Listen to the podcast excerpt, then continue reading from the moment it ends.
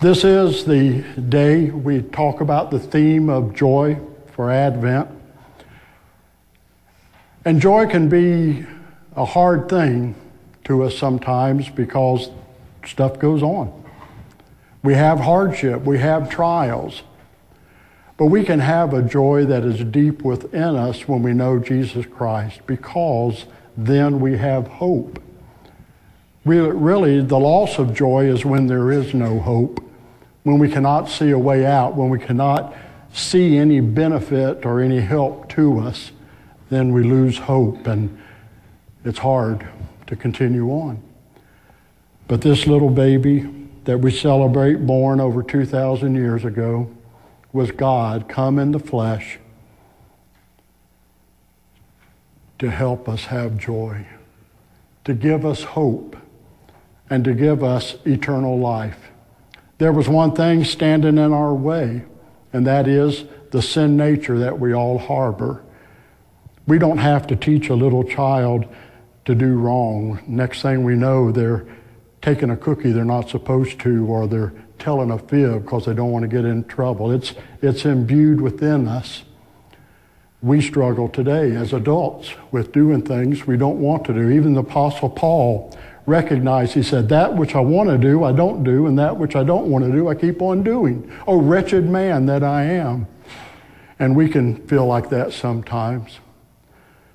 But Jesus came to take care of that. God says we have to be perfect to be in his heaven. And I can't be perfect, and none of us can. We need that redeemed. We, you know, when I was a boy, I, I collected S&H green stamps. Y'all remember those, some of you. And you'd get all your books together and you'd go through the catalog and see how much you had, and then you'd run to the store and turn in. You'd redeem them for another gift. Jesus Christ redeemed us by being the gift, by being those stamps. He turned himself in so that we could have eternal life, so that we could have fellowship with the Father. When we have that, we have a joy that surpasses understanding. We have a joy knowing that this life really is just a vapor.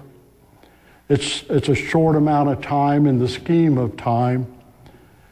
And that as we toil through this life with its ups and downs, there is coming that day when those who believe will be ushered into his presence. And he'll say, Come, enter into thy rest. I know you. We know now that Jesus is standing at the right hand of the throne of God. He said, He's our advocate, our attorney, a good attorney, as they are. And he's standing there saying, This one knows me, Father. This one's accepted me as Messiah. He's advocating for us. He, he goes alongside. A paraclete is the Greek word for that, one who goes alongside. He indwells us through the Holy Spirit to give us wisdom, knowledge, help, and strength to do that which He calls us to do. And so, in this day and time, whatever we're going through, we have that deep, abiding joy because we have been introduced to the Son of God, to the Savior of God, to the Savior of mankind. I hope you do know him in this personal way. I hope that you have been made aware of him as you have today. You've heard the message today. And I hope that you've decided, Lord, I'm tired of struggling. I'm tired of doing the fighting. I'm weary, Lord, of the burden. I yield it all to you. I confess that I've failed, that I make mistakes, and I need you to redeem me. I need your strength. That's what he calls for us to do. And as soon as you do that, you're his. You have that promise of eternal life. You have that promise of His presence with you now. You have that promise of Him being your advocate.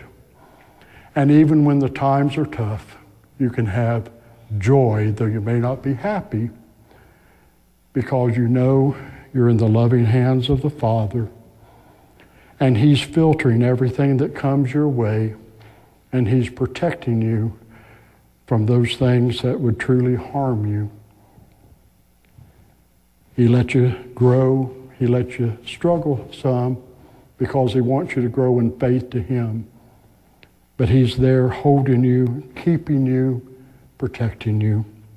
And so that would be our prayer today that you would get from this song that we've sung, the message that we've given. That if you don't know Jesus Christ as Savior, you'd think that's somebody I need to know. If you do know Him, that you'd say that's somebody I need to know better. If you do know Him and you've walked with Him, that you would say afresh, Thank you, Lord. Help me live even more for you.